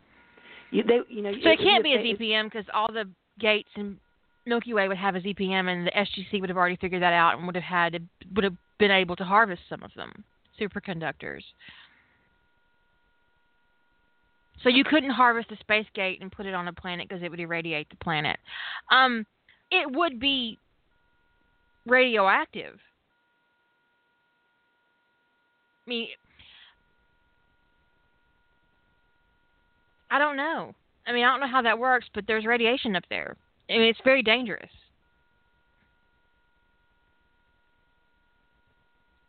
But the thing is, I think the point is that space gates gates are powered somehow, and logically, but, the power source would not be harvestable. Otherwise, it right. would it would it would be bad engineering. Because it would cripple anybody the could go and system. pull the power source, and they would have no way of getting what the purpose of that gate would be. Um,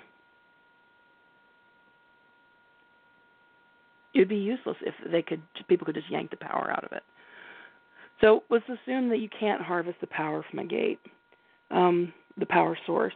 But then you've got um, space gates or canon, and they exist. So I don't have to um,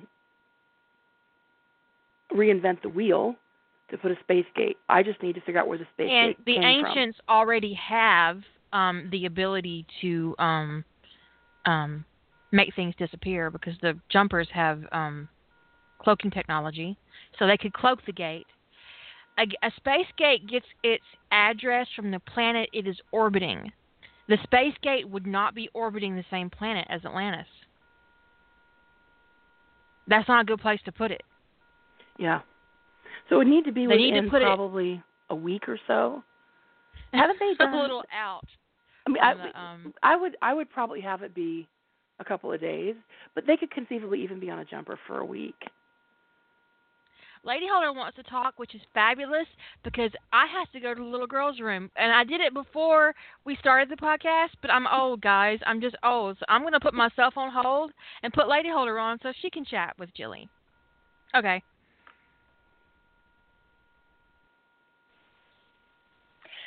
Hello. Hi, Lady So Holder. take care of yourself. Yep. Hello. So I'm sitting here trying really hard not to injure myself by hitting my head on my desk. Um, I rewatched Stargate within like the last six weeks, which is where we get all of our um, information on gates. Gates take their address from six fixed points in space, which is why we have constellations on um, the the uh, DHD dial home device. Uh-huh. And then the seventh point in space is the origin point. Uh-huh. Space gates, uh, if even if you stick one out in the middle of a from here to Saturn or here to wherever, the problem is, um, as far as I know, even if you stick it out in Pluto's orbit, it's still got our sun's address. Yeah, but they had to have worked Because- around that because they have I know.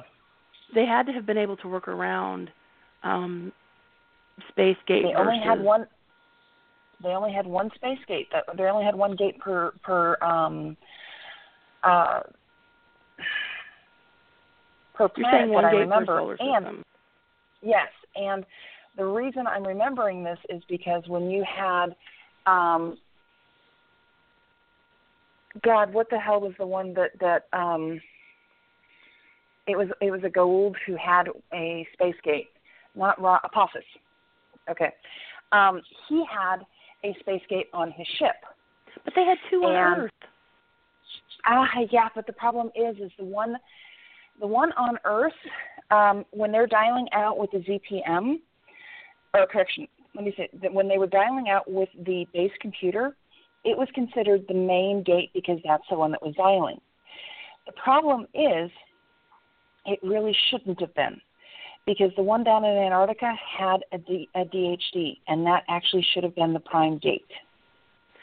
Right, and yes, I I, know I'm using this the logic of the show.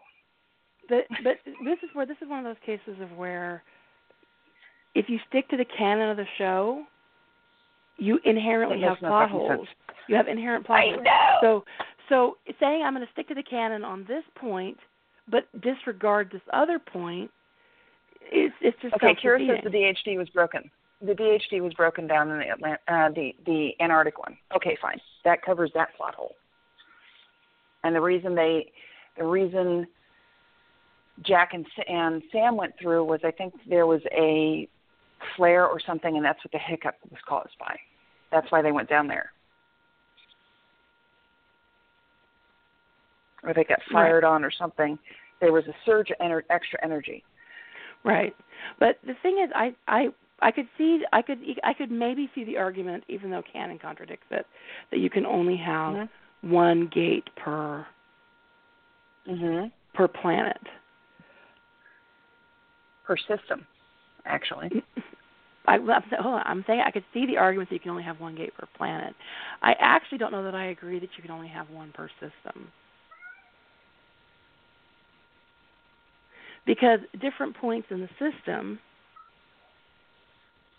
might align differently with the constellations. Okay. True. I mean, planets don't rotate the, on the same cycle, so for all we know, Pluto is on one side of the, the solar system, and um, the Earth is on the other.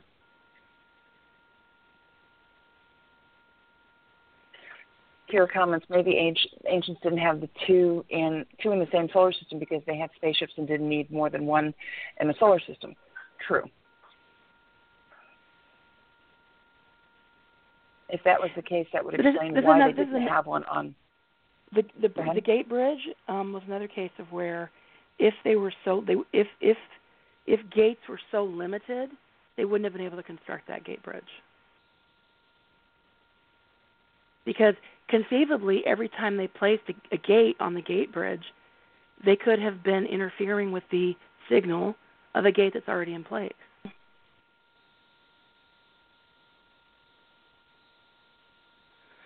Okay. I, I think what's clear is that there's a massive amount of plot hole around um, oh, yeah. around gates. Um, also, it's also programming because the if you remember right, there's a there's a period where um, the SGC dialed um, almost every gate in the galaxy at one point. Yeah, that made like no sense because they get to they get to Pegasus and they have no problem. But that could be the Atlantis computer accounting for the stellar drift. Mm-hmm. Because and that's what I think it is because the SGC computer was constructed by Carter, and Carter um, Carter was putting together something that she was centuries ahead of herself, but they were millennia, and it wasn't quite working. Right, and the thing is, part of the thing that didn't make, quite make sense about that is they were randomly dialing every possible combination of the gate symbols, which should mm-hmm. have gotten them a hit. It should have come Account, up. Accounting mm-hmm. for stellar drift doesn't change randomizing those symbols. Mhm. So they I mean they were they were just randomly dialing. They should have gotten a hit without going when they when you start looking at accounting for stellar drift. Um, I understood what they were trying to say, but it didn't actually make shouldn't have made the difference that they said it did. They Except did get they, a hit. Which planet? Well, they did. They got one. Um, Ernest, Ernest, yeah. whatever the hell Ernest's name was, with the repository, and he it was it actually was the the actor who played Carson also played Ernest, the original guy, who went through and was lost to time. And then they found him um 60 years later. Yeah. He was all by himself and just a hair bit wacko. Screwy in the you know.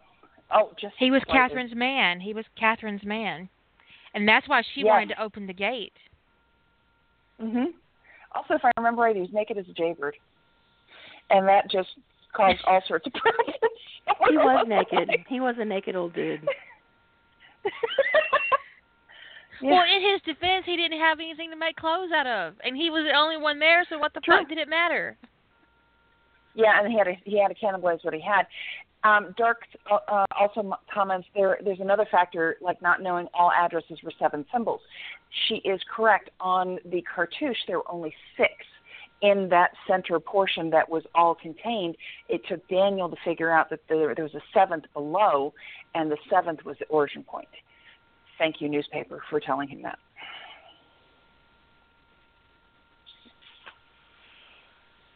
It's like, dial, but it's like trying had, to dial long distance without an area seven seven digit numbers No. before because yes No. they had to have because they sent Ernest back in time or uh, they didn't send him back in time they sent Ernest off the planet in the 1930s or the 40s so yes they did Right. at one time try seven symbol addresses they just weren't doing it and then stuff got lost. at the start of the movie right. because, yeah Because they didn't know at that shit start of- happened the first time right at the start of the movie they they comment that they got they got that far seven symbols and then they couldn't go any further and it stalled. All right? And it took daniel finding on the the um dialing computer the seventh symbol and completely hosing up the guy's screen with a permanent marker drawing in the the, the recognizable seventh symbol. Except the fucking gate can dial more than seven yes but if you because if you're it dials gates in other fucking galaxies, and that's what nine symbols, eight eight eight for a ship and nine for the galaxy. it's I thought um, the ships had eight. eight Um, eight. it's eight for it's eight for the galaxy, nine for the the um that origin ship, which is at this point way the hell and gone. Okay. Okay. It's, Still. it's eight eight for the local group. I think my, I think the Which thing is is, it's pretty easy to come up with some way that you can have two gates in a single solar system. Um, I don't Whether think one it is depends marked- on the. I think it's planet origin because it was origin. He had to find the symbol for the planet when he was on Abydos. He wasn't looking for a system symbol. He was looking for a planetary symbol. It was he was looking for the, the well he was looking for the origin symbol, and that's what they had to call it. Their sample size was really small. But the other side of it is, like I said, the ancients had gates, so they didn't need multiple gates per system, and the Goa'uld Mhm. didn't make gates, so they sure as hell wouldn't have been able to put more than one in one sy- system. They didn't make them. no, 'cause but they the Goa'uld were basically- them. They They well, they stole them. from and put them on their ships, Mhm. But they still weren't making Right. them. The only people we see No. making gates are ancients and the Ori, and Nope, um somebody else made one. the uh, the assholes. Actually, the I- assholes. Tollan. Yes, but actually, um, technically, an ancient did make it. By the way, it would have been, um, oh God, the one that fell in love with Sam. She made one in his, or he made one in her basement. Yeah, he was an So ancient. technically, an ancient did make him. Yeah.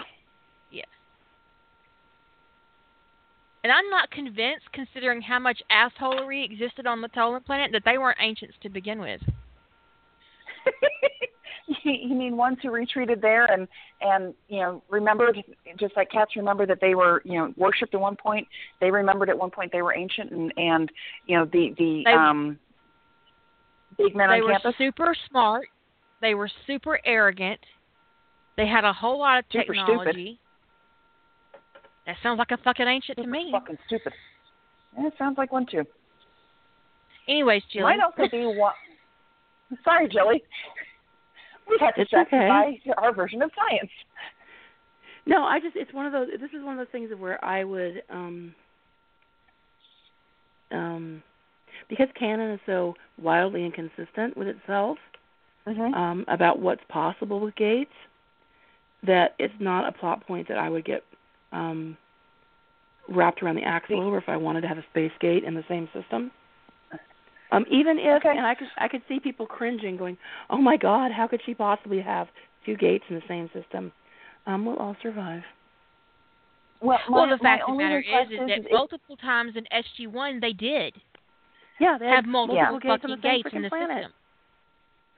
Well, the the there's a comment. Claire comments in there that um, when SG-1 took out Apophis' um, invasion force in the first, well, in the first episode of the second season, Daniel had to wait until they were close enough to Earth to use Earth's point of origin. This is true.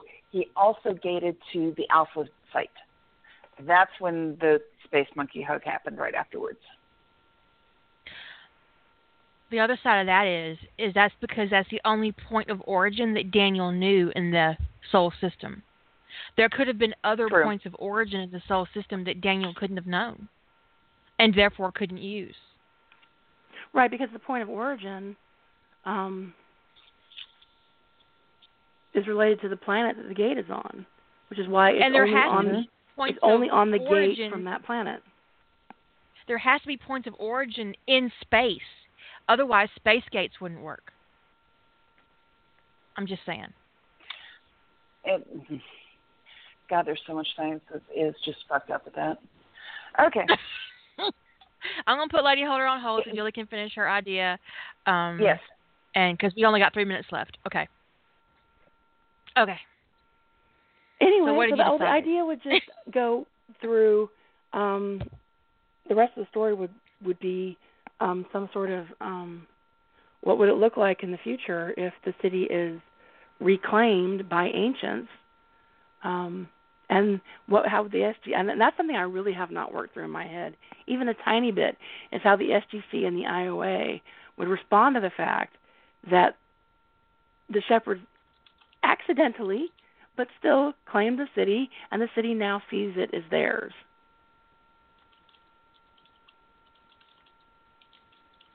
And so you would have, I would think, four AIs, one assigned to each brother. They'd be a little bit territorial and defensive of any interference in what they saw as um, the Sheppard's rightful command of the city. And that could create some tensions. A lot of tension, but fun Mhm. tension. Good tension, yeah. So we went through kind of like the start of a story arc, and something we could Mhm. also do. Um, I mentioned this to you, and um, it's something we might consider doing. Um, is I can work on this plot, um, but sometime in the future is how to parse that idea into ep- episodes. Mhm. um, at some point maybe do a an episode drift about taking an idea we've talked about and breaking it up into um, episode pieces so that people get an idea of what that would look like. Yeah, because we want to like um build up and have an arc. Say if we had ten episodes, your first four episodes are um self-contained stories, but they're building up to a point, and then your episode five would be um your climax for your season, and then you would have falling action through the last five episodes. Yeah. Unless you wanted to do a high climb, which would put your climax around episode seven. And my hand is currently in the air, by the way. And then your falling action would be episodes eight, nine, and ten. I kind of tend to tend well, like it, I have to contemplate the entire arc because I tend to favor the high climb personally. Yeah, I do too. rather than rather than five a half the season and falling action. But um, in my head right now, the the the high point is the claiming of the city, and that is too early in the episode arc for the climax of the season. So I'd have to Yeah, contemplate the so whole arc. we're of the down to season. 15 seconds. Um, we could probably do it again on Sunday and and work through your plot Okay. for your episodes. Okay. Bye, you guys. Night, everybody.